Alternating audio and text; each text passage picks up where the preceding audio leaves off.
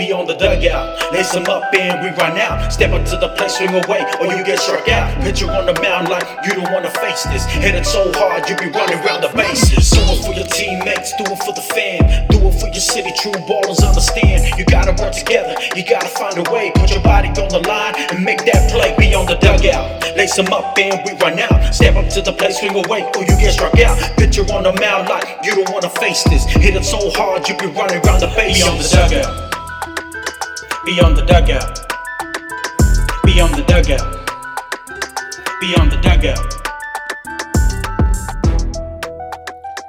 Freedom, baby! December the 3rd, man. Auckland is coming out of lockdown. Red light. We don't care about the traffic lights, bro. All we care about in Auckland is it's out of lockdown. Thank goodness for that. Well, what happened? We're all Welcome, ladies and gentlemen, to this week's episode. It's a big one this week, episode 33, 3rd of December. And that is because this COVID thing that hit New Zealand, I know everyone around the world's like, shut up, give attitude, but they've been shut down for so long. Mm. Poor friends in Auckland. But today is the day it all gets lifted. Not all of it, of course, but freedom comes back to Auckland. And fingers crossed tomorrow, softball starts. Fingers crossed, brother. Fingers crossed. I've loved having you here, but I guess you got to go home. Go home sometime. I guess.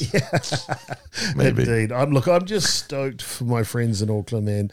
They've been holding it tough. They've been able to train the last few weeks, which has been good. But to get back out there and to mingle, albeit social distancing with a mask or whatever the hell's going on. Uh, but they got to they, they're getting to play, man. The rest of the country's been playing for months. They're getting to play again. Welcome, Auckland, Counties Manukau, Franklin, and the North Harbour Softball Association to the game. Welcome back to the game. Welcome to the summer of 21, 2022. Yeah, baby. yeah, baby. Great news. I mean, I tell you what, I can't wipe the smile off my face for them uh, today. It's just going to be outstanding this weekend. Can't wait for us to get our first roving reporter from Auckland. Oh yeah. Tell us about actual ball going on. Oh, what's 09. actually happening in the 09? Yeah, Yeah. Looking forward to that. About time. Yeah. Absolutely. Yeah. Might be a bit muffled because they'll have a mask on, but either way, man, happy days, man. Congratulations to all those in the 09 for Yeah. locking it down, keeping it going. Tip of the cap. Tip of the cap. Can't have, can't have been easy. taking one for the team Yeah. for a long time. Yeah. Now you can hit the dance floor, dude. Oh yeah. Well, Well, know. Are you allowed to dance? depending on the venue, And, and if you've got that card, line dancing, Yeah. bring that back. yeah, got to be vaccinated. Apparently, Did you hear that? I did. I'm a teacher. Remember? So yeah, I kind of had to to keep my job. fair enough, fair enough. But good on you, man. Auckland smashed the vaccination rates in a Yeah, heartbeat, man.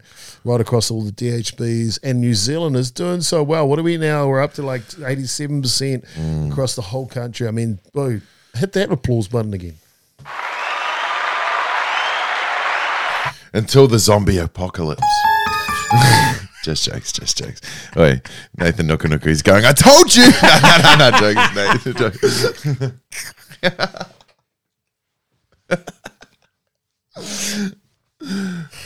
Eh, Maybe not. I love you, Nate. Just saying, I love you. Just wish you'd stop posting on social media. it's okay. Hey, late, but dude, give him a break, man. Yeah, we will. We'll be our roving post reporter in a couple of weeks. just post a video he won five thousand dollars or something. So let's just Yeah. yeah, give go. Give go Did someone do that? yeah. Did someone do that? Did they? Do they rhyme with episode one? Wow. oh, fantastic! Talk about fantastic, dude. Jerome, but I'm lucky. What a treat. Yeah, it was awesome. Uh, I very good. the I love the response online too. Yeah, yeah, absolutely. Everyone, everyone wanted to hear hear that story. I was I was glad to catch up with him before Foreman's um Foreman's home run derby last week. So uh, you know, get a couple tips of how to hit the ball properly instead of how I do it normally. So, nah, hell of a guy, hell of a mullet. Um, yeah, no, he's just all class. Yeah. yeah. That's, I think August could be happy. Our hairdressers are open. God, yeah. What's up with Romy with the mullet? What's going on there? He's always got something going on though, right? The face paint, the something Oh, the Ultimate Warrior face paint, yeah. blings it out. Oh, mate. When you can play like that, I suppose you can do what you like. Yeah, exactly. You're going to tell me can't? Yeah. Hell's no. No, no, you can't. Mm-hmm. Hey, I tell you what, I want to muck around this week because this week's guest is so amazing. Yeah. And we talk about her being, being the GOAT in the women's game, Naomi Shaw. I think we want to give her most of this podcast.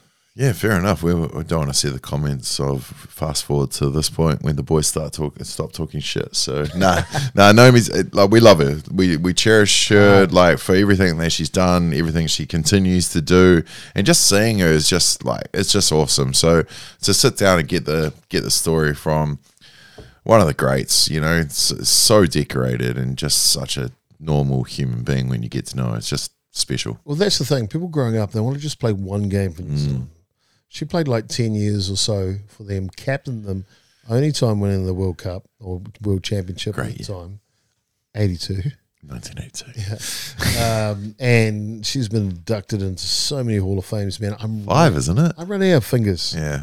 Well, no, okay. Yep. I was just checking your fingers. And yeah, She is all over the place, man. It's either Hall of Fames or Legends Walk or whatever it is. New Zealand Order of Merit. Wow. I Yeah, mean, sorry dude, about it. Wow. Yeah. She's Amazing. You're about to find out over the next week while what makes Naomi Shaw the lady legend she is. absolutely. Let's go. Hall of Fame. That's right. Five of them. Ten years in New Zealand White Sox team. And she is a legend, I can tell you that. It is Naomi Shaw that joins us on the couch here at Beyond the Dugout. Kia ora, Naomi. Kia ora, Chopper. It's my pleasure to be here tonight. Well, it's completely our pleasure. Uh, Damien and I have been looking forward to this one. Firstly, uh, Naomi, your history in the game is so storied and so long. I guess the first question I want to ask you why softball? Well, you know, we lived in uh, a sort of a, a low socioeconomic area of the Hutt Valley called Taita. Uh, my parents were very hardworking. They and there were six of us, six of my family, and they actually encouraged us to do all sorts of sports. We did everything: cricket, judo, soccer, netball, the works, and softball just happened to be one of those. Um, but I think uh, you know they encouraged us to try everything and uh, we used to spend an awful lot of time over the Hutt River, Te Awa Kairangi. Um, so swimming was one of those things that we did as well too. There really wasn't anything that we didn't do, um, but eventually I fell into softball by default because my father was one of the earlier governing members of the Saints Softball Club, and I've been with that club for 55 plus years from the time that I started playing softball uh, right through to uh, when I finished playing.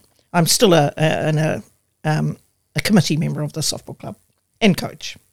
Wow. Damien, where is that applause button, dude? Because I don't know about you, bud, but for me, for when someone is so loyal to one club for that length of time, that I always had that button by accident.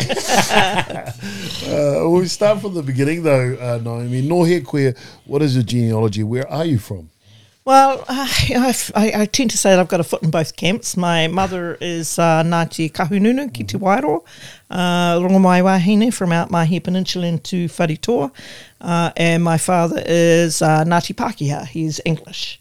And um, so, foot in both camps, I call it. And we had a very privileged upbringing um, where they worked very hard to support me and my five other siblings, and we had a pretty fun childhood. So, uh, so that's going way back from the very beginning. Wow, Mahia Peninsula. I was I was lucky enough growing up. Uh, summer vacations used to be just back in at Opoutama, Blue Bay Motor Camp was where we used to go.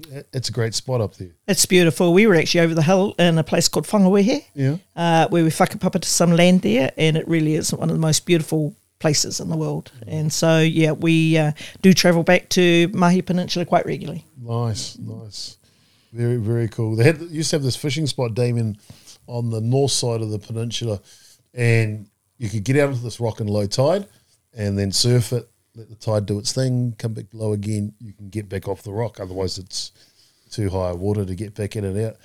You're probably talking about Snapper Rock over Whangawehe Way. That, is that the spot? Is that Yeah, the it place? is. Yeah, Oh, and so there is, uh, you know, you've got a whole lot of rock pools that that ex- are exposed in a low tide. Yeah. and you can actually do a little bit of diving. And you know, I took all the, the muckles and the kids back there, and that's where they learned to snorkel. So, yeah, Mahia's a pretty special and beautiful place. it is indeed. Mm. Just because you mentioned the Hutt River before, isn't there a Shaw rock? Oh, there's absolutely a Shaw Rock. They Yes. tend to call it Taita Rock, but we renamed it Shaw Rock. and uh, Why you know, is it called Shaw Rock?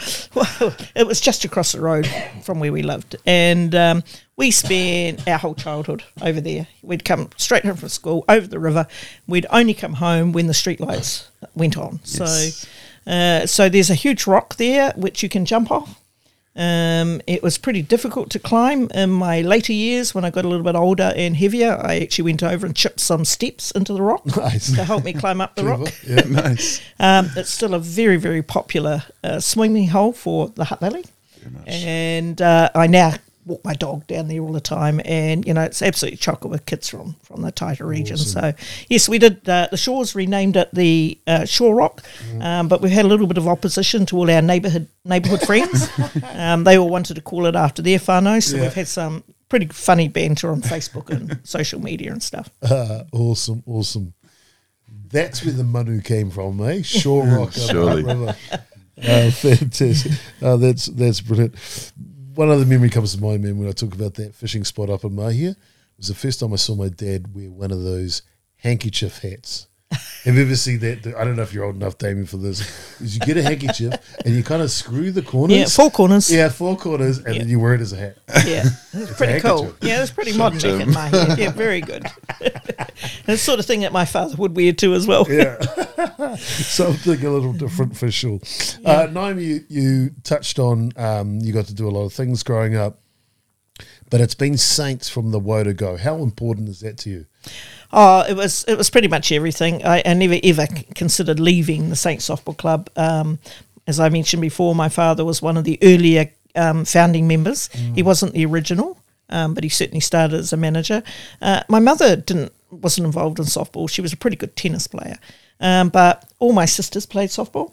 And uh, it was just a natural transition that we would follow what Dad did. And, uh, you know, we always talk about softball being a, a whānau game. It was very much for us. Uh, and of course, it continues. My kids played, or rather, Kitty played softball, not so much Fetu, he played cricket. Uh, and now all the Muckles play softball. But to be honest, we, we encourage them to try anything. If they want to have a go at something, if it's tiddlywinks, we'd still support them as well too. that's- So, so we're just happy that they select the support uh, a sport and that they're active and busy and engaged and keeping out of trouble. Yeah. Fitzy loves a softball though, doesn't he? He Oh. he does, and he's only just oh, he loves a sport. Yeah, he's Yeah. very knowledgeable actually on all sport, and, and he's only just recently started playing softball, and he takes it quite seriously. But he was a cricket player, Right. you know, for a long period of time. And I can't help thinking that when he was a kid, it was just easier not to go up in competition against his sister. It was easier Mm. to play another sport, um, but he was equally talented as well too. Nice, nice. Good King, dude, that one. King fan, that's for sure, for a number of years. Kitty touched on that with Fitu being uh, so supportive through Yeah. his career for sure. So, which is awesome to have that around. Naomi, when you when you started playing softball for Saints, what did softball look like in the Hutt? Well, there was, um, gee, I started at a pretty young age and advanced pretty quickly. And women's softball was actually quite strong at that time. I'm just thinking of a few people that I can recall.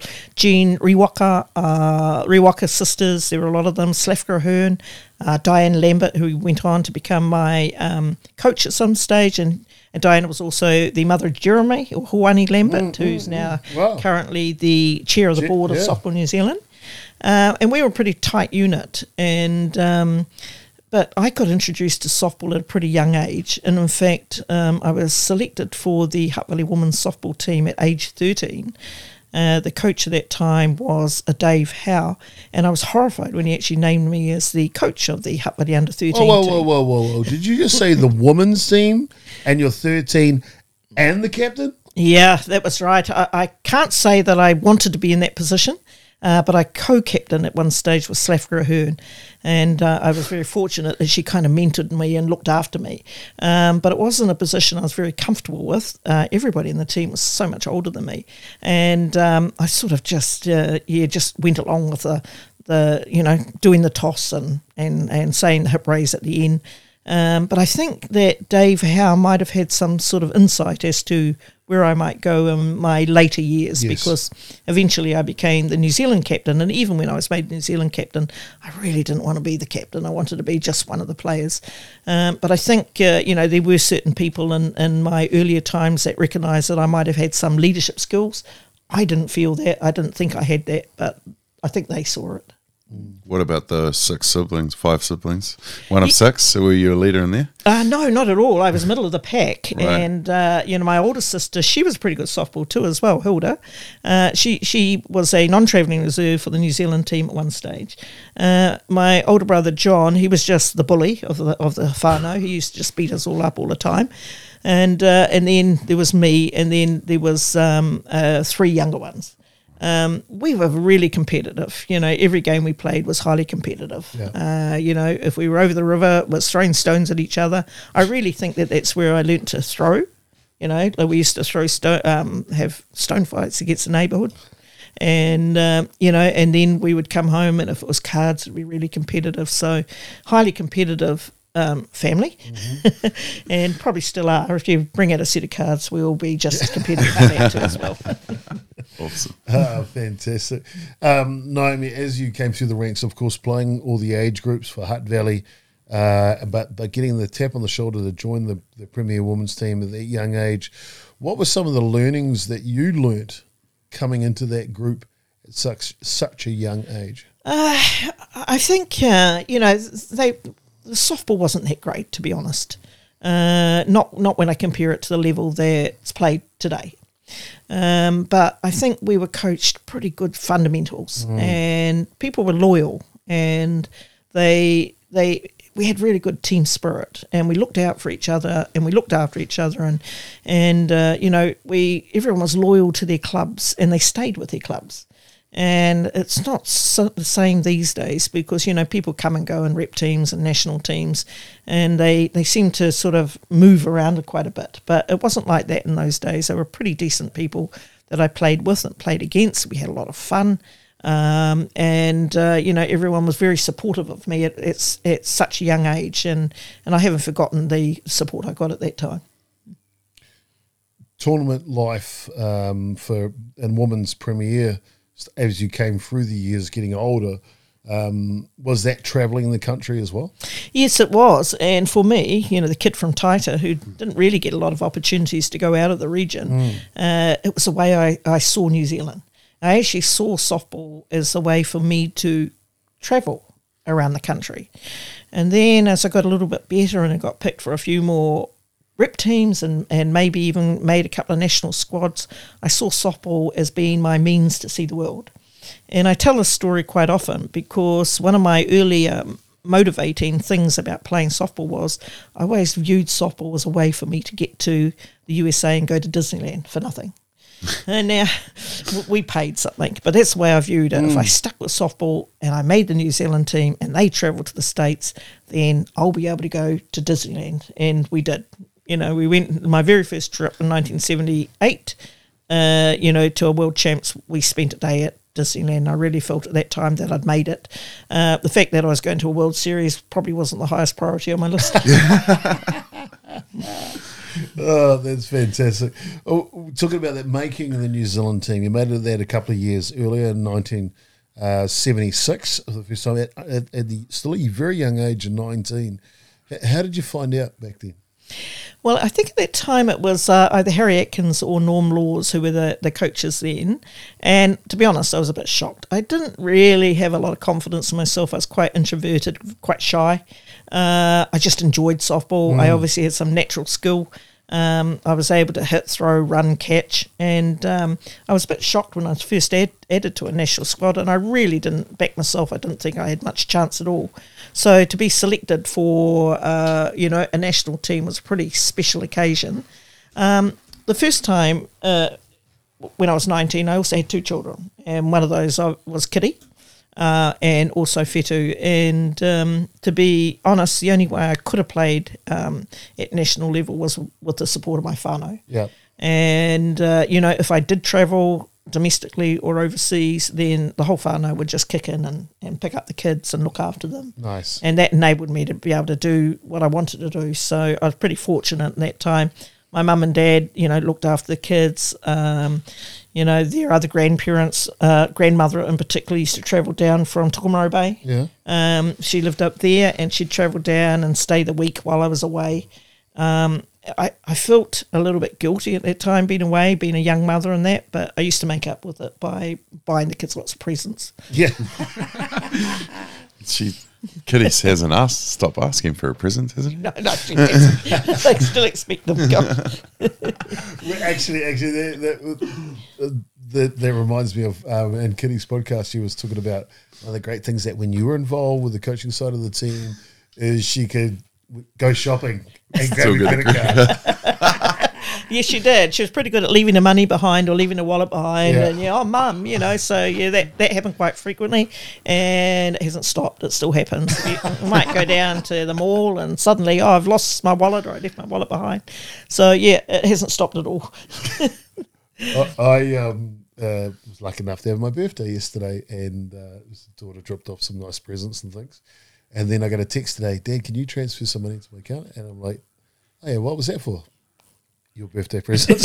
Your birthday present. Is that is that because she spent all her money taking you out for lunch the other day? yeah. Uh, that never changes, No, eh? no, don't you wouldn't worry. have it any other way, no, would you you? did right. You Yeah. did right. You did right indeed. um, uh, as you mentioned, Disneyland. You're on your way to your first World Cup. That was in El Salvador. Tell us what that was like. Look, it was it was amazing, and and what was amazing about El Salvador was, and we went to Guatemala before we flew into El Salvador. I actually had to look up the map to see where these places were. I really had no idea. Central And- America, right? Central America, Yeah. and El Salvador at that time was on the brink of a war. Oh, So we got in just before the war, and before the war erupted, and so all of the uh, international teams were staying at the Sheraton, and it was very very nice.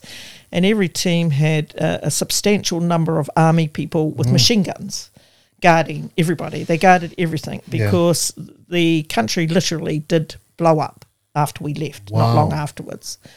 Um, and so everywhere there were uh, army with machine guns. The frightening thing I remember clearly was the fact that a lot of the um, the army personnel were only kids, fifteen year olds with machine guns, and very fragile. And um, you know, so it was a little bit of a scary situation. yeah, yeah. How was that for you as an athlete traveling to that World Cup? Then? Uh, it was, you know, they were a third world country. Yeah. And uh, whilst we stayed at the Sheraton, it was really nice, but there were occasions where we had to travel from there to a park Mm. or to a stadium, and we got exposed to poverty. It's the first time I've seen it. Yeah. Ever.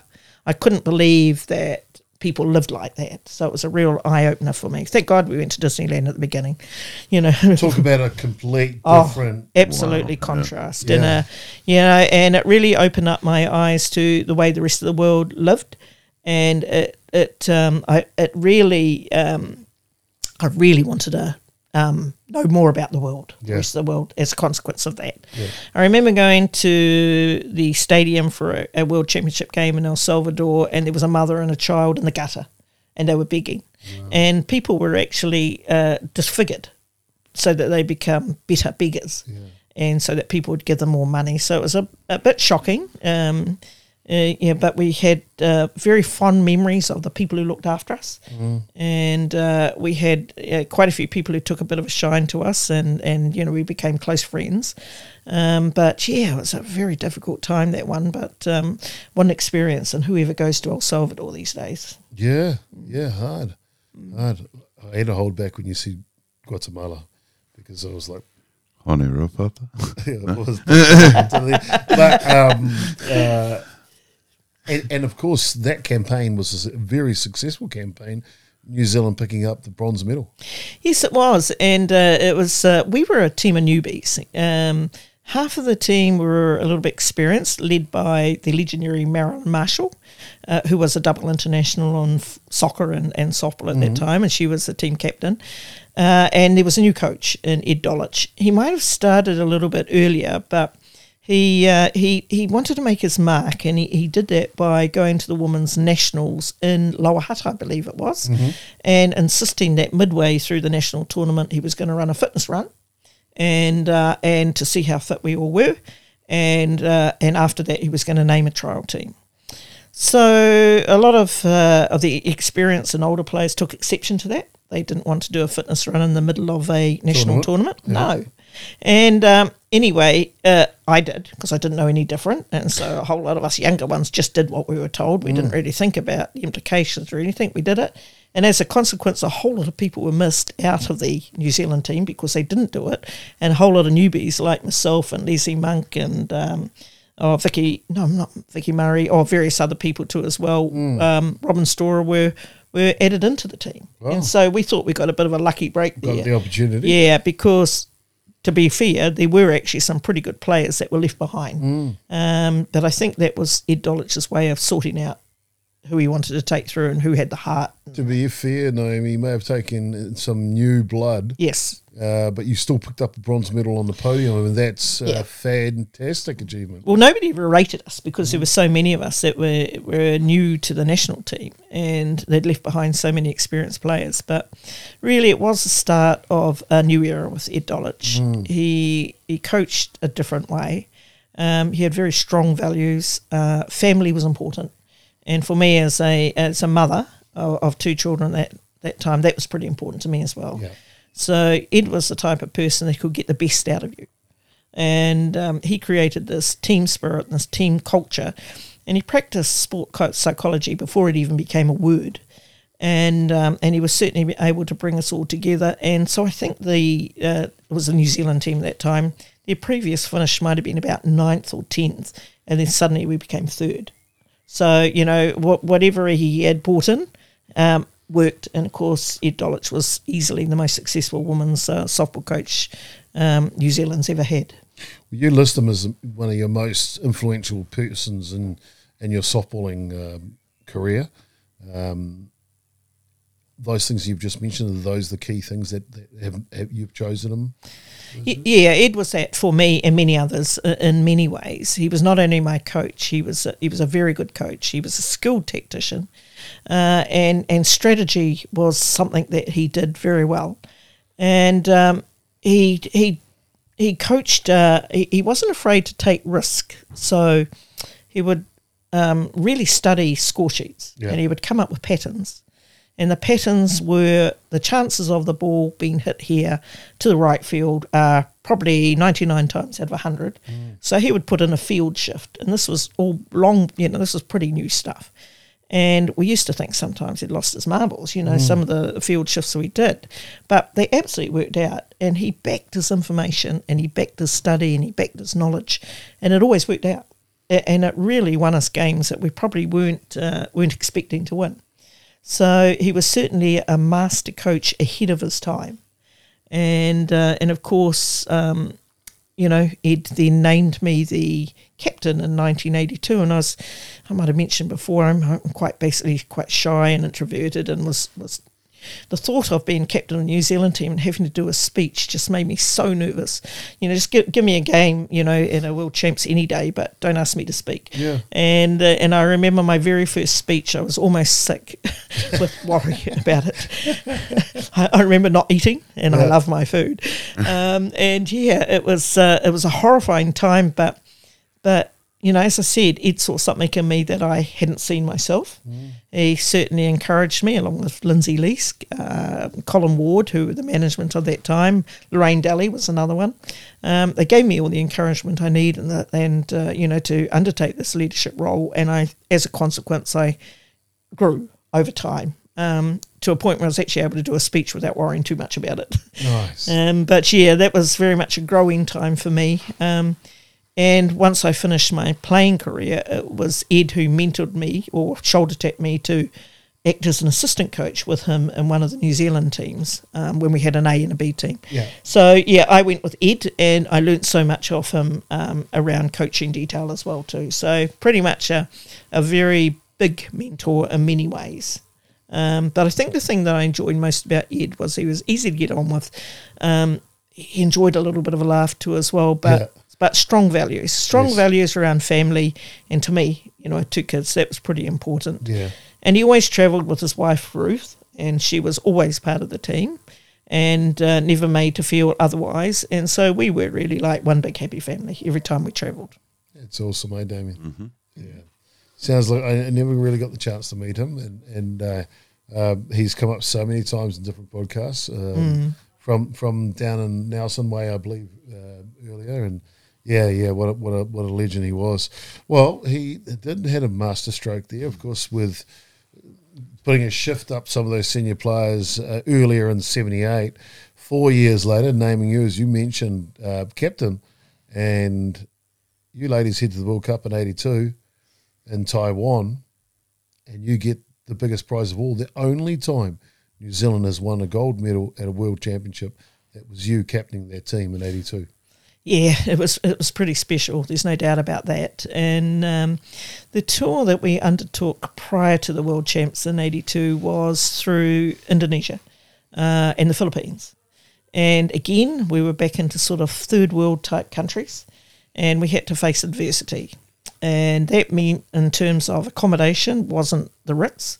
It was something quite different. And we had to face heat, extreme heat in Indonesia and uh, we really had to battle before we got to the world champs in Taiwan. And even when we arrived in, in Taiwan or Chinese Taipei at the time, that was quite a political arena to walk into as well. There was, uh, you know, they were separating from China and Yeah. there was a lot of political stuff going on. Um, there was a lot of unrest in the country, so we had to contend with that. Um, and uh, you know, we as a as a consequence, I suppose, we we grew closer together for that. You know, but we were very uh, we were surrounded by a very staunch and strong management team who looked out for us. But you know, if I think about all of those players, we came from different associations. We grew so close that you know, when it came to choosing our own rooms or who we could go with, um, we pretty much opted for somebody out of our association, which was funny. So one of those was uh, my good friend Carol Moore, who was the sister of Gina Weber. Yeah. And Carol Moore also had two children uh, who were exactly the same age as Kitty and Fetu, Yeah. and they were also um, male and female. So Carol and I went shopping together. So we always got two for the price of one. We did we drove some pretty hard bargaining. Yeah. yeah, we we did really well. Yeah. and uh, we were able to get when we came back, we had two of everything. She had exactly the same stuff in her bag as I had in mine. I don't know if the kids ever found that out, but we certainly did a lot of shopping together, and we became very close. Um, and you know, so did everybody. We just all split up into different associations. It was never about Canterbury being together or Auckland being together. It was yeah, it was um, a pretty close unit, and that has everything to do with our success. Yeah, yeah, fantastic. That's got to be the key, isn't it? It's about the fern, yeah, not not the not the association. Um, when we look at that um, list of players in the team, uh, you know there are so many legends there. You know Debbie Megan, uh, and of course, you know how do you go past Gina Weber? But um, it must be fond, fond memories for you. Yeah, absolutely. Uh, I mean, Gina was a kid in, on that tour. Uh, I, she must have been all of about 16 years old, uh, you know, six foot three. through Just about to say hard- that. Through hard as. Uh, didn't even know how anything worked. She just did it. She was an awesome talent. But, Who who was the pitching staff at that event? well, it was, Cheryl De- Kemp? yeah, Cheryl Kemp, Debbie Megan, and Gina Weber. And if I think back, they were our three pitchers. We didn't carry any more. Um, their skills complemented each other. So Gina was the hard ball thrower. Uh, Cheryl was that four foot nothing, um, you know, movement pitcher. Yeah, Um, and uh, uh, Debbie Megan um, ended up being the winning pitcher of the World Championship team, and she at that stage had uh, college scholarship um, exposure behind her, so she was able to throw a range of pitches as well too. So they they were pretty much an outstanding um, battery combination. They were caught by Leslie Monk, who also was one of New Zealand's, um, you know, um, one of the New Zealand's best players. There's a number of them there, but uh, she played many, many, many world champs, uh, quite a few more than me. Um, and she would have caught every game. She was from the Manawatu, and I don't think she ever slowed down, like ever. you know, she was like a wound up toy that just kept springing and running around and always had a lot to say and, uh, you know, a ton of energy. And uh, her energy never ever waned, not ever. She came from a hockey background, so her fitness was pretty superb. Um, but she was key to our, our success as well too. But you know, I've mentioned several times. Really, it was it was pretty much a team effort, and um, you know, I think about Rita Fatialofa, who went on to netball fame. Uh, Bam Bam, she was called Bam Bam because she hit the ball pretty good. uh, yeah, and uh, you know some other players like Natalie Hazelwood and Carol Moore, Vicky Murray, who who went on to play a number of uh, tournaments. Robin Storer, who started with me in my Saints Club in the Hutt Valley. Um, Robin Stinson, she was at that time. Edie Tuavera, Desley Rothwell. Um, and you're probably aware, but just last year we had a reunion Yes. um, in Palmerston North. It was attached to the Junior Boys World Champs, and all 17 players were there, and it was just amazing to catch good. up with everybody. Really amazing. Yeah, unfortunately, Ed Dolejs had passed away by that stage. Uh, Colin Ward came. Yep. Uh, yeah, Lindsay Lease wasn't well enough to travel. Um, and uh, yeah, that was just an amazing function for us to catch up on. Well, fantastic. And we've actually got black and white footage of the final game. Really? And I've got a copy of it if you ever want a copy. I so, definitely yeah, no. want to see that. Hey, Damien. Yeah, I wanted to put it up then. Yeah, yeah. Yeah. Um, Can we just take note where we got that photo and that information? Oh, yeah, from the New Zealand Sports Hall of Fame. Just so, throw that out there. so yes, the team was was uh, put into the Hall of Fame. Um, at that time, I think Bill Massey was part of the Hall of Fame. Oh, yeah. Yeah, as well as Marilyn Marshall. Rita Fatialofa was certainly added, and um, I think there's more. Mark Sorensen is bound to be in the Hall of Fame. Um, but Just yeah, not the Hutt Valley.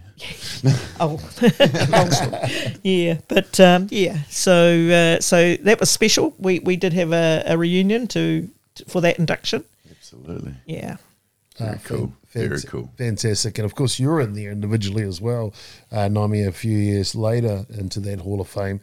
To go with, boy, oh boy, you're in a bunch of them, and we'll touch on a little bit of that uh, later on. Just in that tournament, before we go away from that, because it, it's a big part of our history. It's the only time we've won the World Championship uh, there, and that, of course, as we are saying, was all the way back in 1982 you won 10 games. You lost the one in, in, in round robin, but then you were undefeated going through the um, post section, playoff section. Chinese Taipei in the final. You beat them 2 0 to win the gold medal. What do you remember about the match? well, I remember more the semi final prior to the final, to be honest. What was that? And that was against Chinese Taipei as well, too, Oh, where yeah. they had beaten us. And uh, you know, the, the the big team at the time was the, was the Americans. You know, they were pretty tall, strong, and um, were expected to win the world champs. Um, and Chinese Taipei had a huge amount of support. Uh, the stadium we had, you know, um, had something like 30, 35,000 spectators, I believe. Yeah. It was a little bit of a renter crowd too as well. They put a lot of school kids in, but they were very ferocious in their support of the Chinese team, and uh, and they lifted them. Um, and so they were able to beat uh, the Americans and knock them out. And so we sailed it on through into the final. Yeah. I do remember when when the uh, we were pretty much on a roll. We'd won some earlier games um, uh, against a run of play, um, but we managed to get through to the final, and we were playing pretty well. And I remember the crowd kind of turning a little bit on their own team when it looked like they weren't uh, going to win. Yeah, so that made it tougher for them. Um, I mentioned before it was Well, they have the weight of expectation of, the, of, the, of their home nation. Yeah, absolutely. And so uh, firecrackers were being thrown. Wow. Uh, yeah. Um, not sure if they aimed at us or their own team, but it was a very, very difficult uh, atmosphere or environment to play in. And I think uh, they were a very good team, very highly skilled team. But I just think in the end, playing in front of their own crowd, um, you know, most supporting them, some not, uh, made it pretty difficult for them. And we took advantage of that. But, uh, you know, 2 nils a, a pretty good um, result in a World Championship game. And uh, we were happy with, um, with that result in the end. Fantastic. Um, standing on on the podium with your teammates there, top of the world. What does that feel like? Yeah, it was virtually being top of the world. Uh, I, I don't I just remember the game ended, and we were in uh, monsoon season in Oh. Chinese Taipei, so there was a lot of rain. Yeah. And so, pretty much, once the game ended, we were whisked away back to the hotel, and then they had the big um, uh, feast uh, down at the uh, um, at the palace somewhere, and um, and that was where our true celebration started. Gotcha. Didn't really get the opportunity on the diamond, other than to run once around the field. Right. And we've got some wonderful photos, I think, uh, showing there of us trotting around the field. Um, yeah, so I do remember when we got back to the hotel, got dressed, went down there, got presented this trophy, and hoisting it up on my shoulders in front of um, the team was a very, very special moment. So, yeah, certainly unforgettable. I love looking back at, at uh, some of those uh, um, that generation of team photos where you wore the proper number ones. I love that. You know, you had the blazers and things like that, and Yeah, I mean, it looks looks so smart. It, it does, you know, and uh,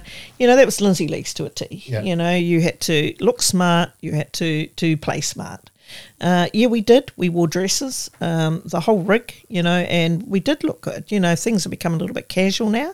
Um, but uh, I think about those uniforms at the time. I probably didn't think much about it. I just did what I was told. but, but but looking back, you know, it does look pretty smart, doesn't it? It does. and stylish.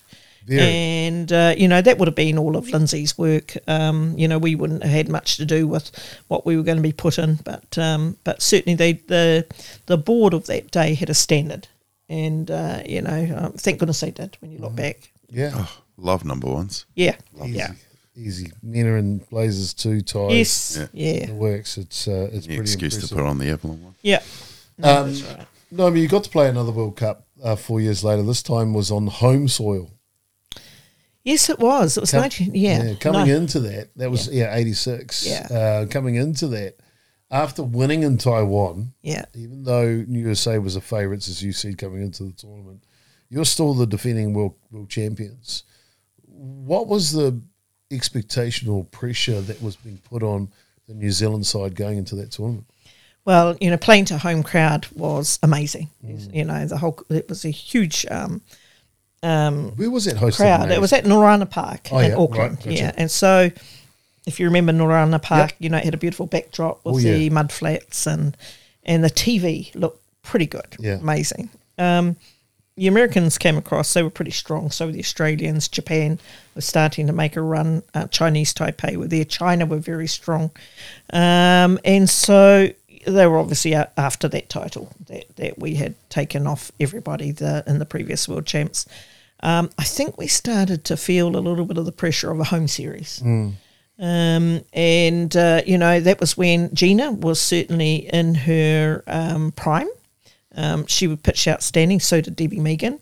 Um, and, you know, they, they were a key battery of that time. But um, one thing I do remember in 1986 was there was a game I didn't, or a couple of games I didn't make the starting nine, and I was the captain. And um, whilst I was initially really disappointed, and people often ask me about this afterwards, was how did I feel about not playing in the in the starting line? To be honest, I didn't really care. I was still part of the team, and my job was to be the captain and support whoever was out there and support the decisions of the management. And so, you know, I mean that with all sincerity.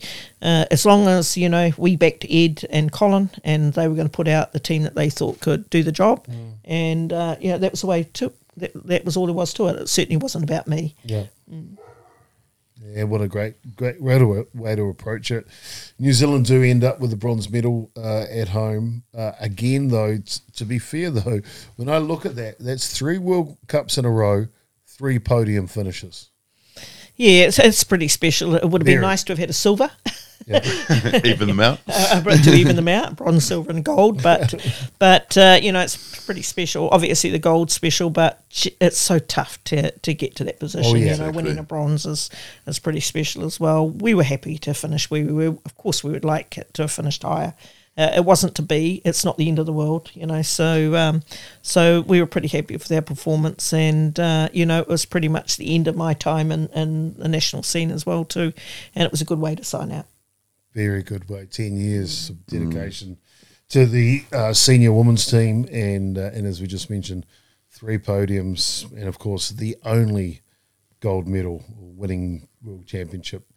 Uh, you gave us. I mean, it's an amazing tenure, so we thank you for that, Naomi, uh, very much so. But as they say, there's no rest for the wicked. Only a couple of years later, you jump into the junior White Sox uh, head coaching role. Yes, I did, and you know that really was uh, again. Uh, you know, if I think if Ed hadn't shoulder tapped me, would I have gone into coaching at that level? Probably not. I probably would have given a little bit more time to to really learn. You know uh, about coaching. Uh, so basically, I went from playing uh, to coaching the national team initially with Ed, uh, with some of my friends and peers. I, I actually found that quite different uh, difficult. Um, but again, Ed was my mentor and he encouraged me all the way. And then eventually it led me to the junior White Sox national coach position. Right. Um, and it was from there that uh, then I really, t- uh, my coaching career took off and um, I thoroughly enjoyed coaching as well too. I, I will say people ask, often ask me which was easier. Uh, playing or coaching, um, playing is definitely easier than coaching. Why is it? Well, you know, I was told pretty early on in the piece as a coach, you're only going to have nine friends, and they're pretty temporary. and, and- and that's pretty much what it is. Not so much, but um, but you know, when you when you've got a team in front of you, you've got to account for all the different personalities within your team. Yeah. You've got to try and make them gel together as a team, even though some of them may not like each other.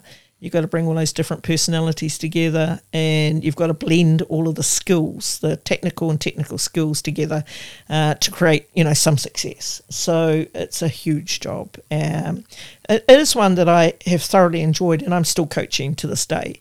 And uh, you know, I'm lucky. I coach more at under 17, under 19 level. I coach my Saints under 17 team and the Hutt Valley under 19, and I take uh, great joy out of sharing my experiences um, with developing young players. Yeah. So whilst I might have coached at the national level for four years, I think, um, I really enjoyed development, junior socks level, um, more so than anything.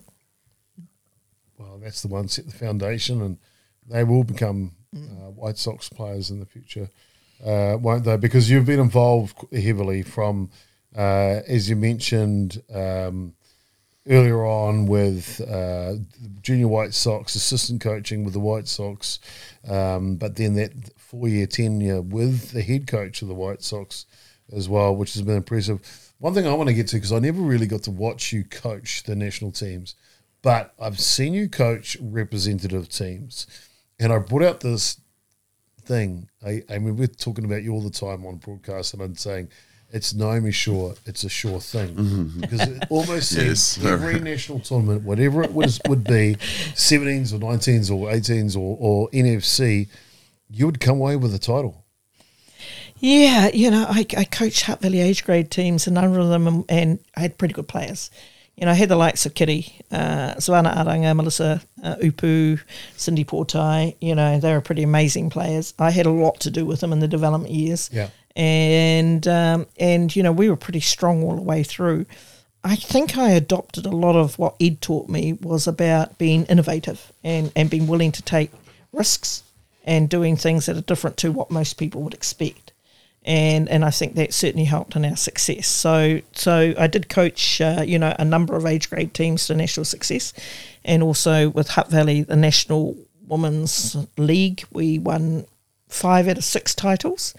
Yeah.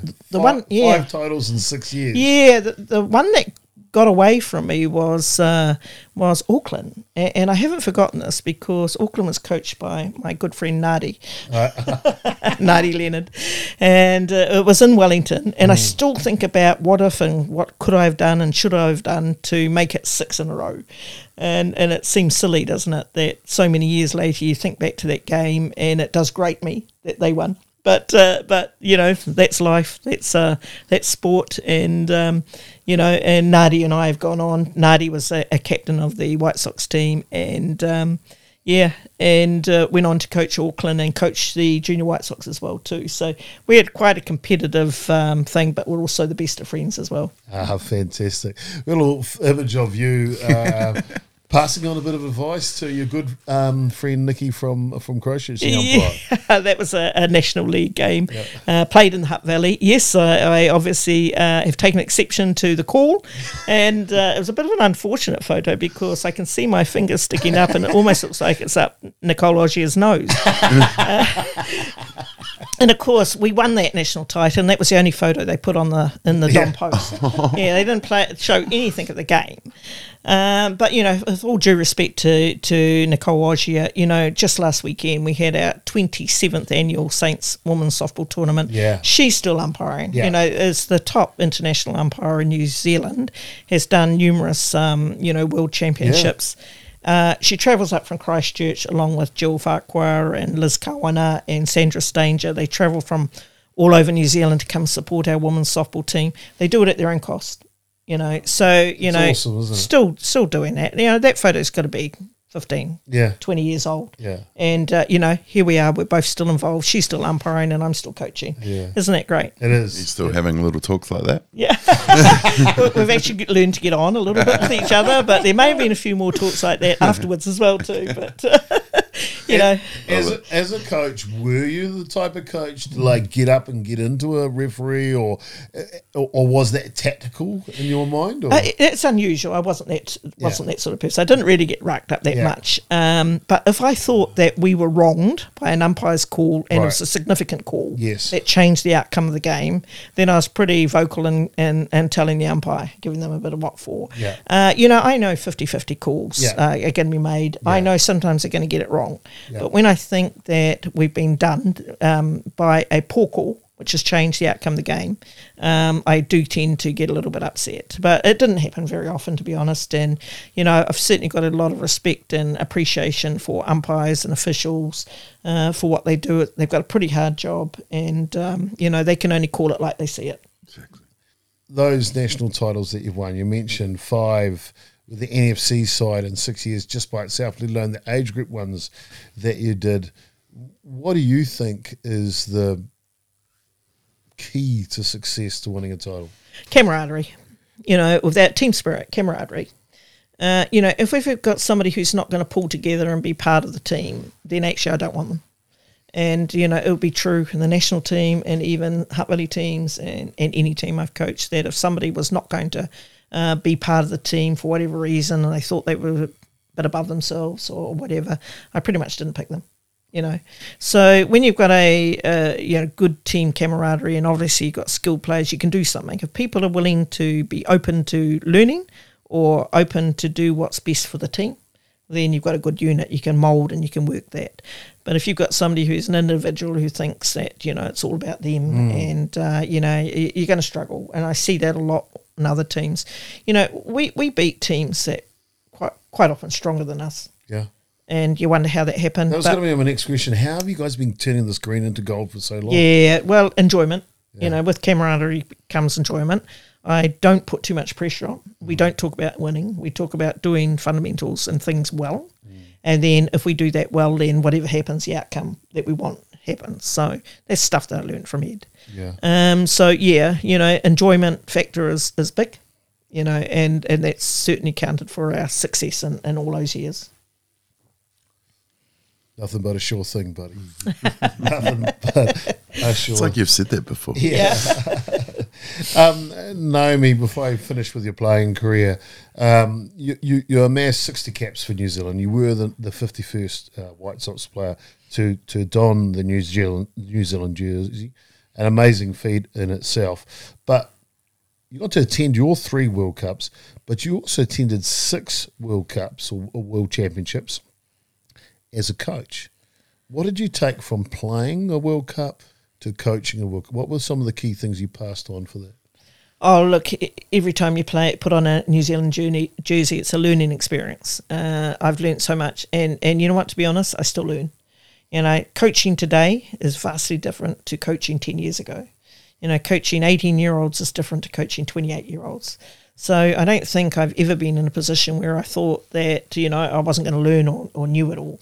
And, uh, you know, very much so, every experience or international experience uh, was accumulated and carried on. And, um, you know, uh, coaching at those world championships is a different level. It's not like anything you're ever going to experience at in New Zealand or at domestic level or at club level. It's another whole world, and it's a it's a considerably big step up. Um, so having all of those numerous experiences certainly helped me towards um, you know being becoming a um, a good coach, a competent coach, um, but also understanding um, the pressures that the players were under, uh, understanding how to coach women is important, understanding that if some of the players had children, how they were feeling. Uh, you know, for me, a lot of it's about feeling. Yeah. And uh, and I think if you can make a fe- player feel good about themselves, you're going to get a good performance out of them. And um, that was always important for me. You know, even now as I coach development teams, um, you know, the end result is not the most important thing to me. The end result is that we have a kid who learns a few new skills along the way, um, has an enjoyable time, and comes back to play softball the next year. Yeah. You know, and, and that's what keeps, keeps me going like right now. That's a great, great mindset for sure. I know uh, a lot of parents, especially when they start out with their kids in, in sport, whatever it be, it's all about winning. Or how do I my kid not in the starting lineup and that type Yeah. of thing. And uh, if they just took a second to sit back and watch and observe and enjoy what that Yeah. has been played in front of them, Yeah. they'll soon find out what the most important thing is. And you're dead right. Their enjoyment is the is Yeah, the that's key right. word. Yeah, and of course, you know, even as a coach, um, we have to have enjoyment too. Yeah. you know, I've surrounded myself with good management teams, and uh, you know, good assistant coaches. I've had a number of them over years. I've had some amazing managers, uh, you know, and we've all got on. Uh, we knew how to have a laugh. We'd go away, and uh, you know, some of it was black humour and probably inappropriate, but uh, but we knew how to have a good time Yeah. and I don't ever recall, you know, uh, not having a tournament where I didn't really enjoy it. So, so as a coach, you've got to have some enjoyment too as well. So, um, yeah. Um, but I certainly enjoyed seeing um, players progress and develop. You know, I even coached uh, under 13s or under 15s, and, and for me, uh, the progression in that particular age grade was if a kid could catch a ball by the end of the season, that was progress. Yeah. You know, so yeah. and that's that's always wonderful to see a kid who couldn't catch a ball before suddenly make a great play in the outfield, and everybody surrounds them and gives them a hug. You know, and that that's a wonderful feeling to be part of sport. You know, be in that position, and I actually feel quite privileged that I'm still in this position uh, and still enjoying it. Well, fantastic. And we've enjoyed seeing you coach and still seeing you coach. And of course, um, your playing career. Everyone that does something great in their time gets recognised. And you've been recognised a hell of a lot here. Started way back in 94 with the Hutt City Civic Honour of uh, Voluntary Community Service. And that kind of pins exactly who you are, to be fair. And I look at that as one of the first awards you've got. But as we mentioned before, uh, Hall of Fames, uh, New Zealand, the Sport New Zealand, uh, the ISF, which is the former WBSC uh, Hall of Fames. When those accolades come for someone, as you mentioned yourself, kind of a little bit shy at times, how does it feel? I, I'm, I always feel awkward about winning awards. You know, we you were going to say that. we play a team sport. It's not an. In, I didn't want to be the sport. captain. No, I didn't want to be the captain. You know, and uh, yeah, and I, I always felt uncomfortable about receiving awards. You know, um, as an individual, um, but it wasn't until a few years later that I realised how important it was actually to be acknowledged. You know, I'm currently in a a, a role in in in sport where we acknowledge people, we celebrate them, and and I've changed my story a little bit. I think because I think we need to be able to celebrate. Yeah. You know, achievement when you get it, and I'm part of the Hutt Valley Sports Awards. Yeah. and Oh. uh, and young Damien here is one of our MCs and a very good one too what as well. a production. Yeah, and it's really important to us that we celebrate achievement. I'll tell you what, I got that feeling when I went to my first one this year and Yeah. saw the production that you put on for the Hutt Yeah. Valley Sports Awards. It is off the chain amazing. Yeah, It just seems to get bigger every year. Yeah, it yeah. Eleven years we've been going, and uh, you know we were lucky in the last couple of years with COVID. We actually um, postponed the event three times before we ran it. we worried terribly that nobody would turn up. And we were actually one of the first events Yeah, that's right. when uh, COVID, when you know, lockdown opened up, and everybody was so hanging out to go out Yeah. and have a do. Yeah, sixteen hundred people. Yeah, yeah, yeah, Wicked. yeah. And so, you know, I, I'm really fortunate and privileged to be part of that scene now. So, whilst I didn't appreciate it that much when I was receiving those awards, I certainly know how important it is that we do celebrate. Um, because you know, it's like in New Zealand, you know, everybody wants to um, knock the tall poppy. Mm-hmm. There's way too much of that that goes on in New Zealand. So I think if somebody does does well, get out there and, and give them a pat on the back and acknowledge them and celebrate what they did do. I see a nice one here. In 2011, uh, we, you mentioned you played your whole career for the Saints Softball Club, and of, of course, going in line with that for Hutt Valley, and you were made life member in uh, for the Hutt Valley Softball Association in 2011, and rightfully so. Yes, yeah, that was special to be acknowledged by my um, only association I played for, Hutt Valley, uh, and I've similar with the Saints Softball Club. You know, again, it, it was an award that I was never comfortable with. Um, I just do softball because I love it, um, but again, it's it's people acknowledging what you do, and you have to respect that. You know, you have to re- take receive the award with the amount of respect that it was given. Um, so you know, I know some people get a little bit ho ha about getting these things, um, but you know, just just remember that people do want to celebrate you, do do want to recognise, uh, you know, and thank you for the work that you do, and um, yeah, just let it happen. Nice. The, the one hero question about the Rotary International Paul Harris Fellow Award. What was that? What's that one about? That was actually a pretty special award, and and I was nominated by a very good friend of mine, Jay Howe, for that role. And uh, you know, it it's it was the I think uh, the Hutt Rotary or the Eastern Hutt Rotary.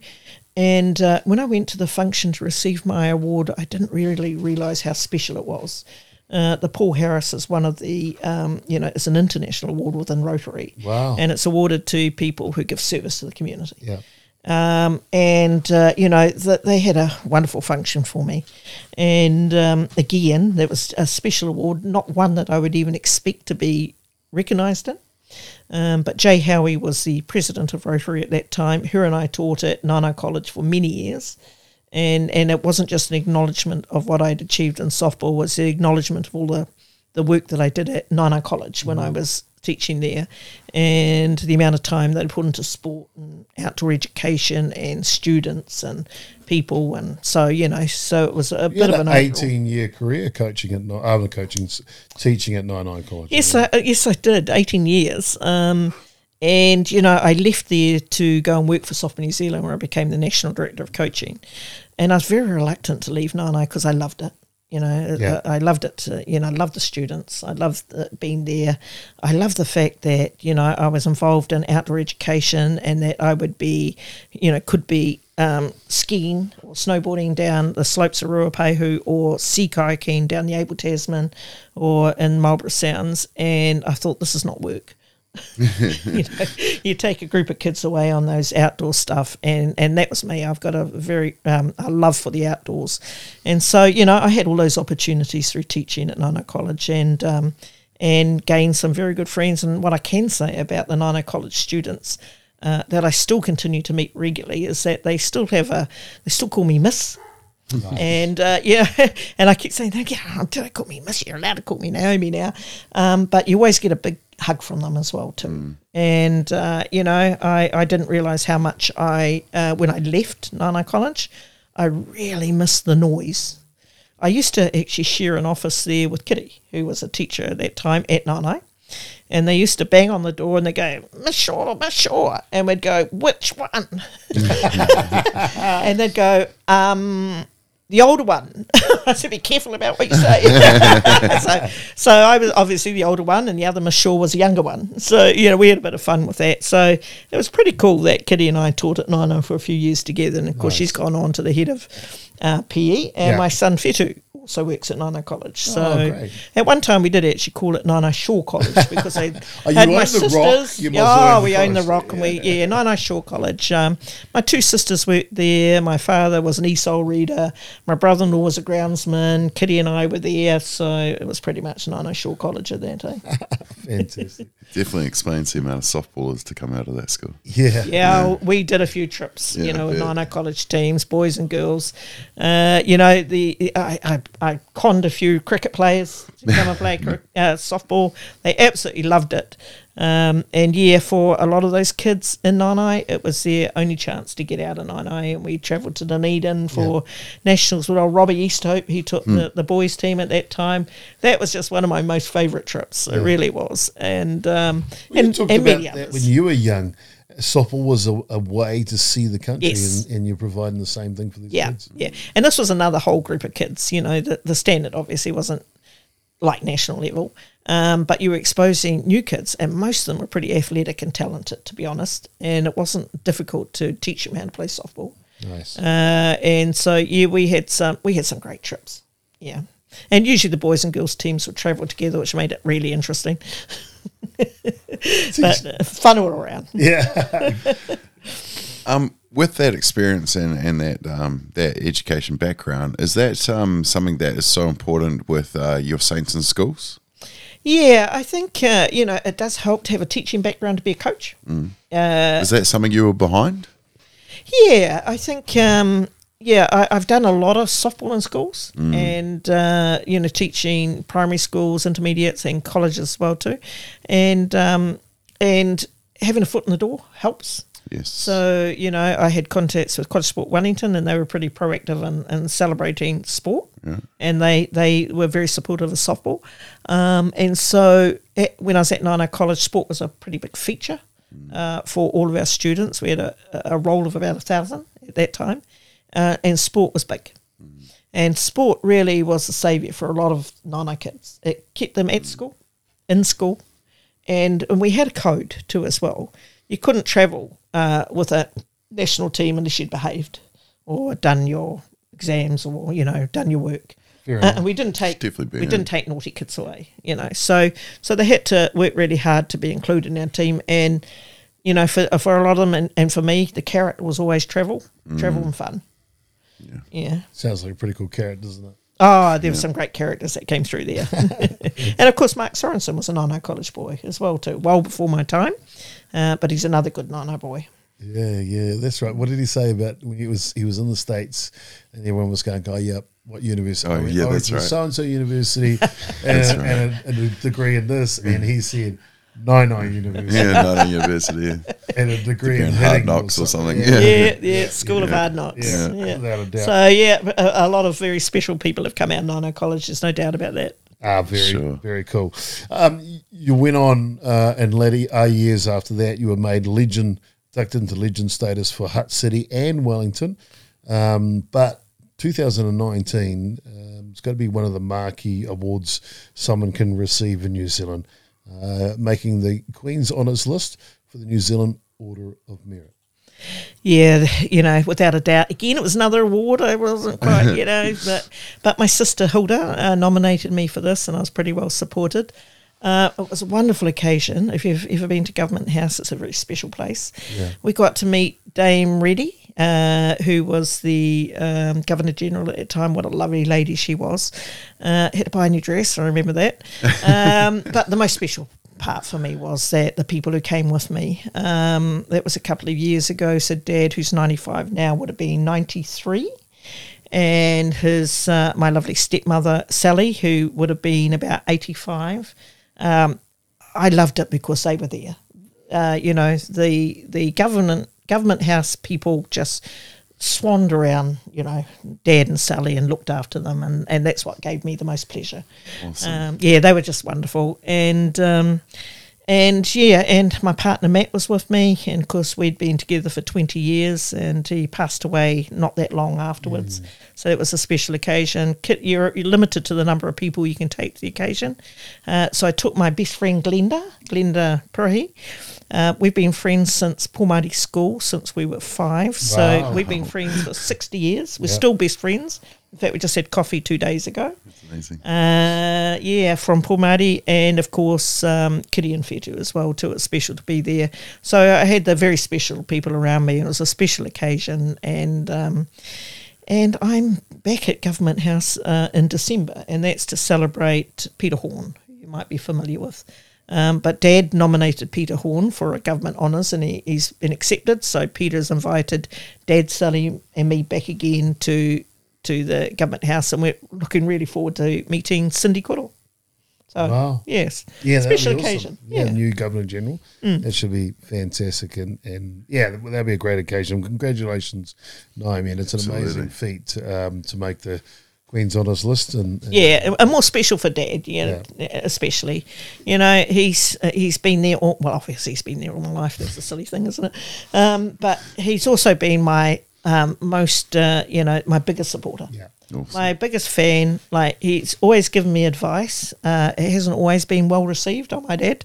You know, there are times when I thought I knew it, knew it all. yeah, Um, but you know, Dad and, and I are pretty close, and uh, you know, I, I have a caregiver role now. Um, he still lives independently with Sally, and uh, you know, I'm down there every second day to make sure that they're right. Yeah. Um, but they're active. They're um, you know, they're pretty active and they're pretty onto it. And uh, you know, we think every day is a good day. You know, to spend with my dad and Sally. Nice. So very special. Very very cool. Very cool. Just because you haven't achieved much in your life, uh, Naomi, you thought you might run for council. It was funny that, wasn't it? I, I, I got shoulder tapped. Again, it wasn't something that I thought I, I would do, but I got told by a Ken Laban that I had to. That guy. Yeah, that guy. you know, and I didn't really have any choice in the matter. And he said, while you're at it, go for the DHB as well. So I put my name down, not really knowing what the council was about, to be honest. And I did a bit of campaigning. We had a campaign launch, and I got a, a, a bit of help from friends, uh, you know, in, in governance. And uh, and then I went away on a softball trip overseas to um, to California. So during the elections, I was actually this is in 2019. Um, during the elections, I was actually over actually overseas with New Zealand Diamond Sport team, and uh, and I had a whole group of people, you know, um, people who were putting up um, my billboards, people who were delivering flyers. Um, doing all this work for me while I was swanning away uh, over in California. Yeah. And it was o- while I was over in California that I'd heard that I got elected and I actually polled third highest. and I couldn't believe it. I'm not even there. I couldn't believe it. Uh, and so, you know, I'm very grateful for all my supporters. I'm actually grateful for Ken Laban shoulder, shoulder tapping me because I can see that, uh, you know, there's a real need to have women represented and Māori represented on both the council as well as the DHB. It's been a fantastic experience. I love the community work and uh, I've enjoyed every minute of council. It has its moments, don't worry about that. Um, and I'm looking forward to actually doing some proper campaigning in the next training and, and going back for another round. Um, but yeah, it's given me the opportunity to to do different community work. And, uh, you know, I've put a lot of time back into where I come from, Taita, Pomare, Stoke Valley, where I live, um, and also uh, involved in a lot of the council things. I, I'm not sure if you, you may have seen Wait on. Facebook fairly recently. Yeah, It wasn't involved Dancing for with a the few Stars. things. Couple yes, things. yes. David's going to find that for a second. Before we get to that, I see here listed you're on 13 committees or subcommittees. Yes, yes. We, we actually had a It's a it's a lucky number, I guess. uh, amazing, isn't it? Yeah, and uh, we just had a commu- uh, committee meeting, communities uh, committee meeting, council meeting today. Uh, gosh, you know, I, I wasn't that strong in governance beforehand, but I've certainly had to learn along the way, and I've learned an awful lot about how the city runs. Uh, we're surrounded by very good people. Uh, you know, the, the the mayor and my fellow councillors, um, we all get on. Most of us get on pretty good. Uh, and of course, you know, the people who run the council, the officers and the uh, chief executive, Joe Miller, are all outstanding people. So they're actually a real pleasure to work alongside. Ah, fantastic. Talking about getting on together, you a little alluded to this before. Maybe not Dancing with the Stars, but something significant to do with obviously a cultural experience as well.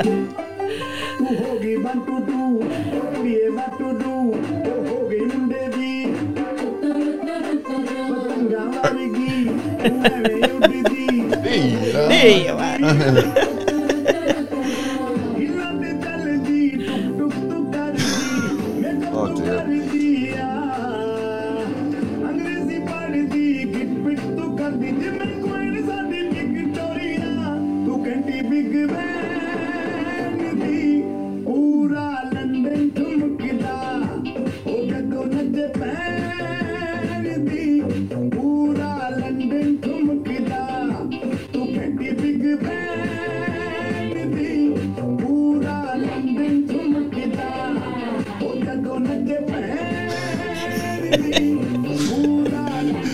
does that? Did you just do the cross legs?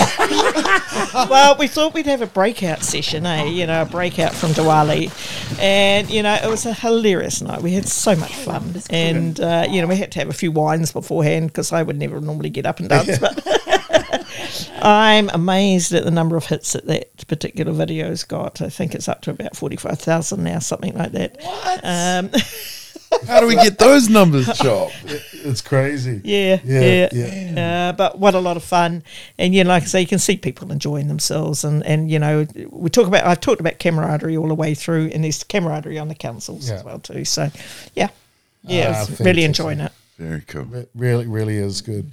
What uh, What is next for Naomi Shaw? Oh, so yeah, so 14th subcommittee. Yeah, another subcommittee.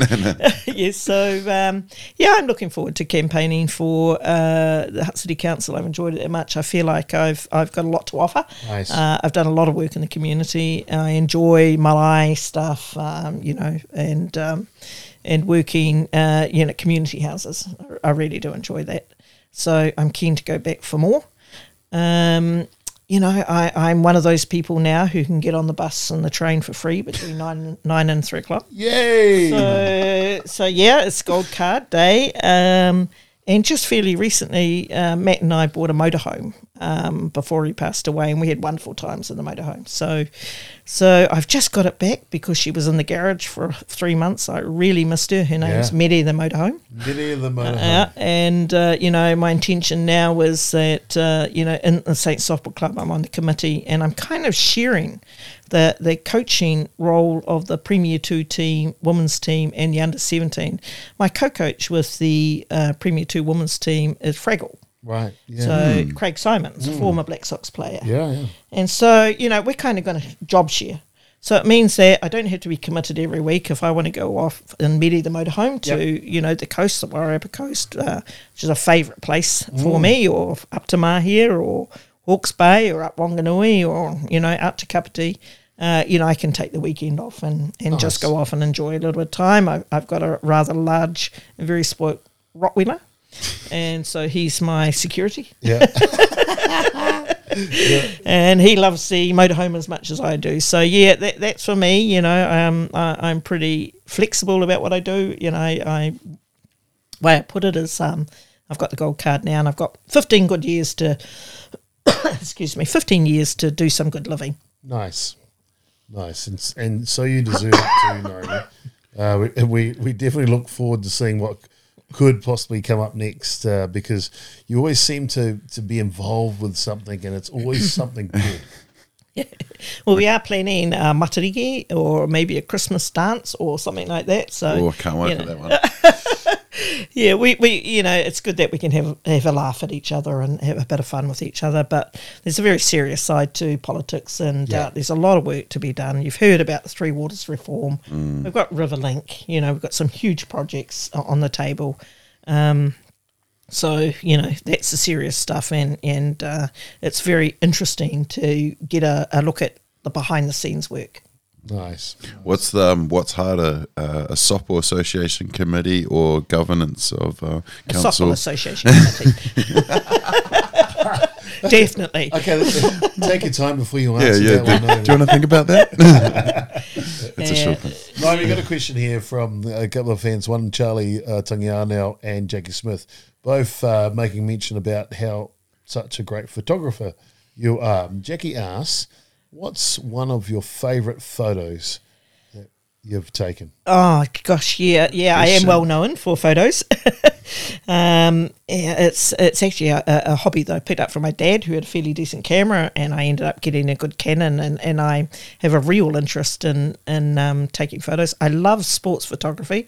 I like getting a shot where you can freeze somebody just before the action happens, uh, and having a sporting background helps um, helps that. Yeah. Uh, but I have to say, my favourite, um, and I, I toured Europe and got some amazing photos of castles and and beautiful stuff over there. Um, but my most uh, my most favourite photos were when I, when I was on safari in South Africa. We went on a safari, and I had the good camera, and I got some amazing photos of animals, and I just could not believe it was like being in a David Attenborough show. You know, I could not believe that I was out here at dusk with uh, giraffes and lions, and uh, you know, um, water buffalo and elephants, and the elephant story is the one that uh, uh, the photo that gives me the the greatest. Oh, well, what I remember actually, I, I jumped up the front like you do Yeah. because you, you don't want to be at the back where you're going to miss all the stuff. Mm. And so I'm sitting up the front with the guide, and the, the rest of the people are on a, a sort of tiered seats at the back. Yes. We come around the corner, and there's this big, huge bull elephant, and he doesn't like us. Oh no, no. So we had to stop, and and the, the guide said, shush. Right, she didn't say shush, she said something else, like be quiet. Yeah. Like we had to be instantly still. And the elephant charged. He charged the vehicle and he came right up close. And I'm sitting there with my camera and I'm going click, click, click, click, click. Which probably aggravated the big bull elephant with the big floppy ears. But I've got a photo of this elephant and he is so close to me, his eyes are cross eyed. Wow. Yeah, so, Oh. so uh, yeah, that's how close it was. And then, of course, the guide backed up, and uh, he wasn't very happy with me because the noise of the clicking camera might have set the elephant off. I said bit. shush. Bloody Kiwi. Uh, and on that same trip, I got the most fabulous photo of three rhinos together who just happened to stop and pose for me. And that's you know, I, I've got numerous photos. And I, I do enjoy taking photos of my grandchildren, Yeah. but they won't pose anymore. You know, it comes with age. You know, they become teenagers and they don't want a camera stuck in their face. Uh, and I've got some fabulous, um, you know, scenic photos, but I do enjoy animal photos, uh, probably most of all, and they're, they're often quite difficult to get. And uh, yeah, so yeah, I have put a lot up on Facebook, Facebook and, uh, you know, people comment a lot about the quality of my photos. And, Yeah, that's pretty good. Very cool. Before we let you go, Naomi, a couple of last questions from me anyway, but uh, is um, for any young aspiring softballer that really wants to make a good go of it, what's the advice you'd give them? Well, the advice is nothing comes easy. You know, it, it- it requires a lot of hard work and extras. We call it extras.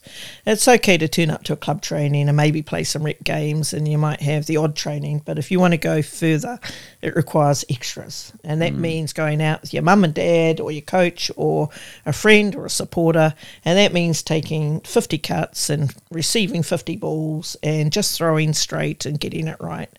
And I think, uh, you know, once everything becomes natural, and you've got a nice, easy rhythm, uh, you know, you, you're pretty much putting yourself on the path to success.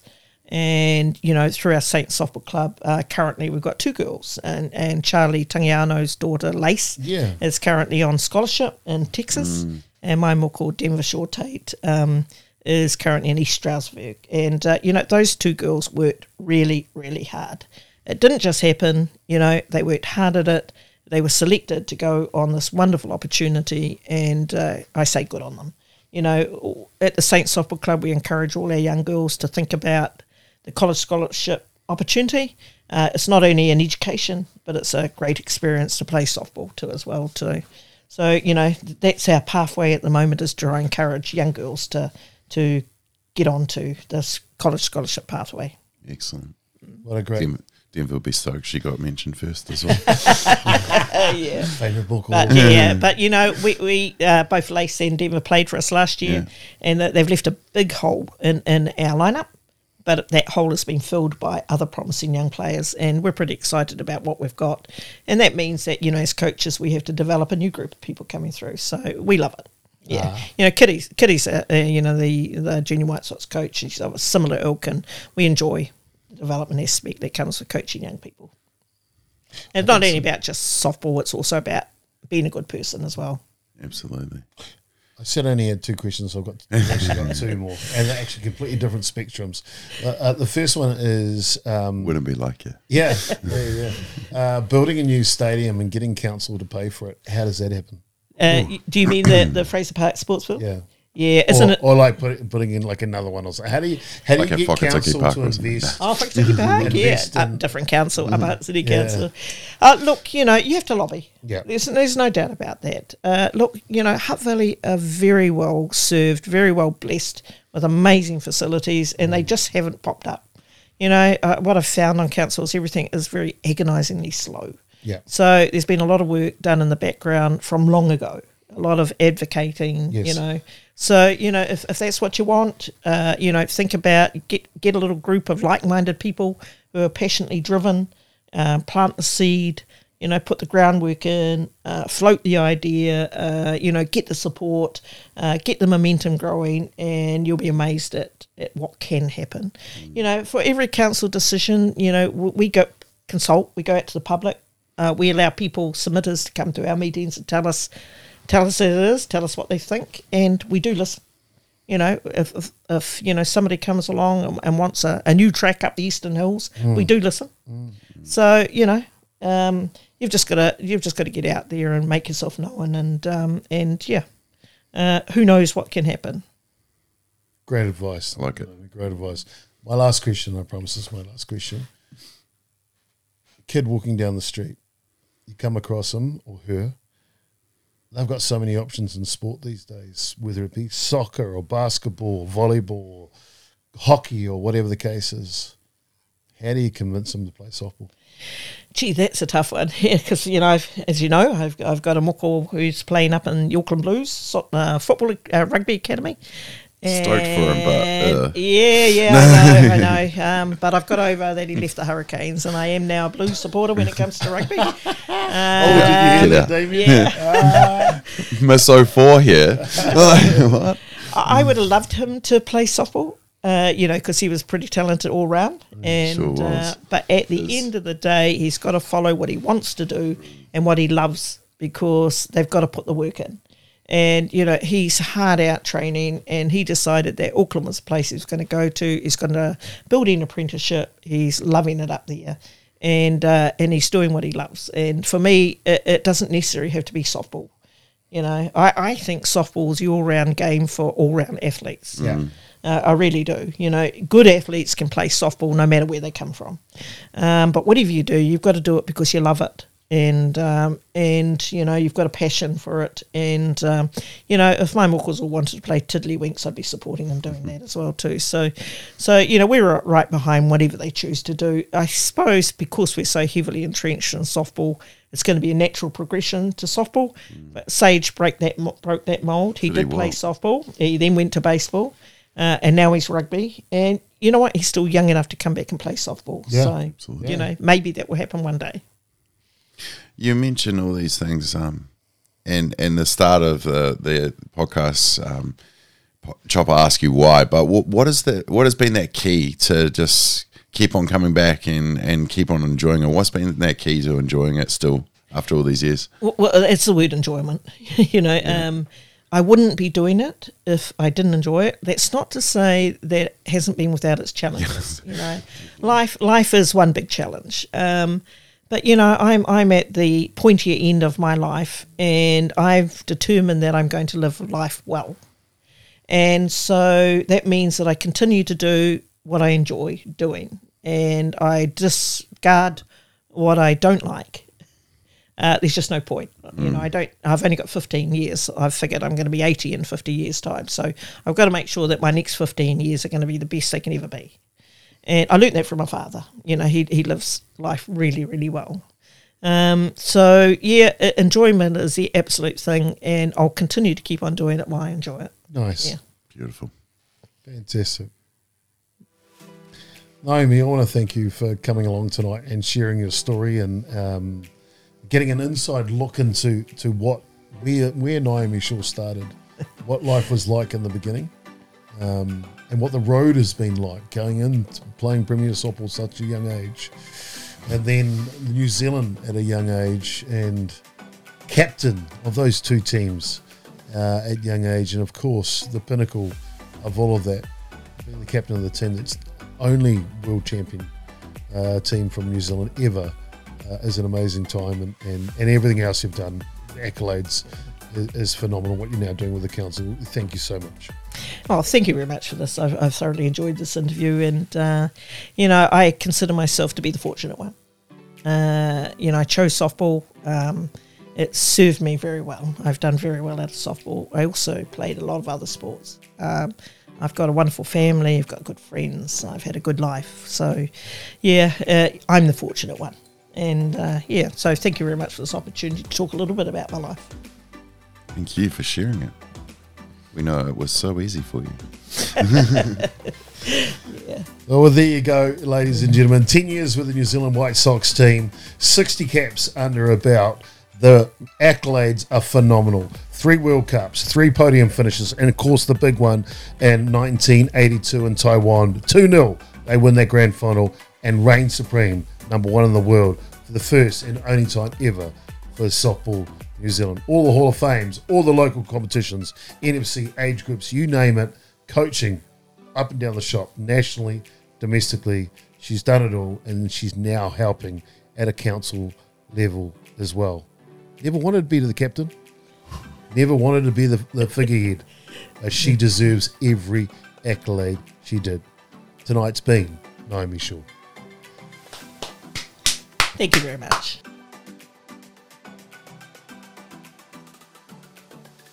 New Zealand Order of Merit. Need I say any more? You don't, mate. We just had uh, almost royalty. No, basically New Zealand royalty in it on the couch and beyond the dugout. Happy days. Man, And we get to call her a friend. hard out. Auntie. Auntie, Naomi. sorry, Auntie Naomi. Yeah, Yeah. sure is. Don't call her the goat. She'll probably headbutt you. Uh, I love that about her too, man. Yeah, She's hard. humble, right? She's like, I don't want to be the captain. Yeah, what? You know, and uh, I, I, I don't want this stuff, and I'm, I'm really just about the game, and that's the cool thing about Naomi Shaw.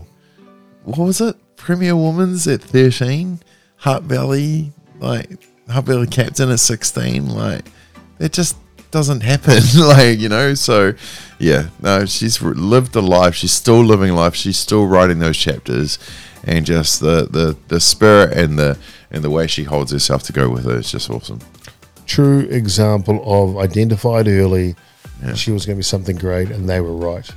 Naomi Shaw, Shaw is a great person. Yeah, and she had the drive to be that greatness as well. You know, uh, you fall into situations where um, you either take it with both hands or you you kind of just let it go. You know, and she's definitely one of those that has taken opportunities and made opportunities. And um, as I said earlier, mate, we're we're very lucky to have Naomi Shaw in softball. Very lucky indeed. When you talk about opportunities, it reminds me about next week's guest. Of course, we posted this week. Who would you like to see on uh, this week's podcast coming up next Friday? Who you, who do you want to see? Hmm, I know it's like I'll tell you who I want to see. I got tons, but to be honest with you, but yeah, you tell me. Well, I, will- I would like to talk to Don Tricker because I know he's in the country and I know he's in Wellington. So I'm going to throw that out there. We got to track him down. Yeah, I know it's off season. And I don't want to, you know, I don't want to go back and forth like Travis. No, jokes. I, he's here, mate. Like, let's lock him in. I don't know if it'll be next week, but it'll be soon Yeah. because I, because I said so. Wayne Machado. Yeah. No, I don't know. nah, yeah, it'd be cool to get to, to catch up with Don. Also, it's an opportunity though for you. We put the post out there. Oh, you Put don't listen to who us. you want to listen to hear us. in the next podcast or two. Yes. The ones that win it and get it right, and who we choose, they are going to get in the poster beyond the dugout stubby holder coming to you. Ooh, I love hot it. for the summer. Oh, mate, if you are drinking this summer, you need a stubby cooler, Sure do. stubby holder You sure with, do. with the Beyond the Dugout logo for sure. For sure, indeed. Of course, don't forget to hit the merch uh, shop. You can get yourself polo shirts, hoodies, Exactly. the caps, um, obviously the, the Singlet. stubby holder, and now the singlet. Yeah, yeah. Can't wait for our singlets to get here. Summertime. Yeah, summertime. Beauty. Yeah, fantastic. So, yeah, put your comments below. S- send us a message or send them beyond the dugout a message. And like I said, who, whichever get to come on the podcast the next couple of weeks. And if you've got it right, because of your influence, stubby holders. can Mate, and if you want to get yourself, uh, you know, at the top of the class by actually contacting that person and maybe, you know, putting in a good word for us, happy days. happy, happy, happy. That's happy, extra points. Happy days indeed. Well, mate, before we sign off, we've got young Jackson in here. Now he's gone a Why is, he little all bit sh- shy. why is he all shy this time? You're a veteran. You've already been on the podcast before, remember? You got to talk into the mic, Jacko. Like, we can read your lips, but no one else can. Yeah, so What's up, Neff? what's up? It's great to have you in the, on the couch, man. Isn't it past your bedtime? Nope, There's like no bedtime for Jackson this time of the year, is it? nope. it's lockdown. Talking about that, dude, how have you enjoyed living in Wellington then the last kind of couple of months? All good. Yeah? Why? So I can play some softball Yeah, and baseball. yeah. Have you enjoyed it? Yep. Cool. I know my dogs have loved you being here, mate, so I appreciate that. Yeah, but they're Who's your favourite? annoying. No, I know, mate. I'm well aware. Who's your favourite? Cena. Um, so out of me and Mal, who's your favourite? I can't say. Okay, fair enough. Um, You can just say Mel. It's okay. We know. yeah, we all know. Oh, it's been good having you here, mate. Okay, don't talk to me. Oh, Ah, it's a treat to have you, boy. I'm glad you've enjoyed your time in Wellington. Back to Auckland soon, though, man. Open day up there today, so we'll see how that goes uh, for the kids heading on back up there. He'll be back over the Christmas break. He always is. Oh, uh, yeah. for sure, indeed. Tearing it up. Hey, we got to get our traditional bomb off the wharf and uh, outside the pupper off that uh, tower thing. Hey, I'm not missing this one. Yeah. Saw the video last year. yeah, we- we'll have to get Uncle Damien up there see if we can get a mean Manu or staple going on. Oh, I can do a mean belly flop. I got no belly, so Whatever. Will you do a double backflip from the top top tier this year? oh, danger boy, eh? Maybe. Maybe. Okay, he obviously hasn't got enough balls yet, but never mind, that's okay. Fine, I will then. Oh, nothing like a challenge. Eh, I love it. gentlemen, Nothing Love like a challenge. I tell you what, a little shit he probably will too. Oh yeah, without question.